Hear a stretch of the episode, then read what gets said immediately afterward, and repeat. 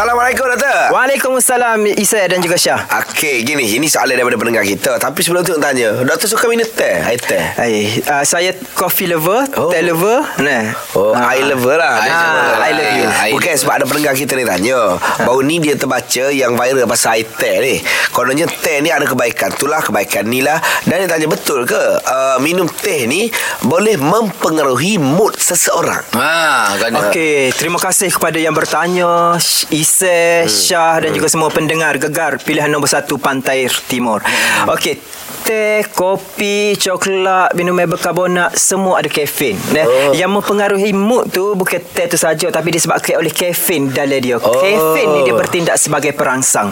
Nah, perangsang tu dia memberi energi. Hmm. Ha, dia bukan rangsang benda kita kecek testosteron sebelum ni. Dia perangsang ni perangsang energi kita lagi bertenaga dan dia merangsang mood nah. Nah.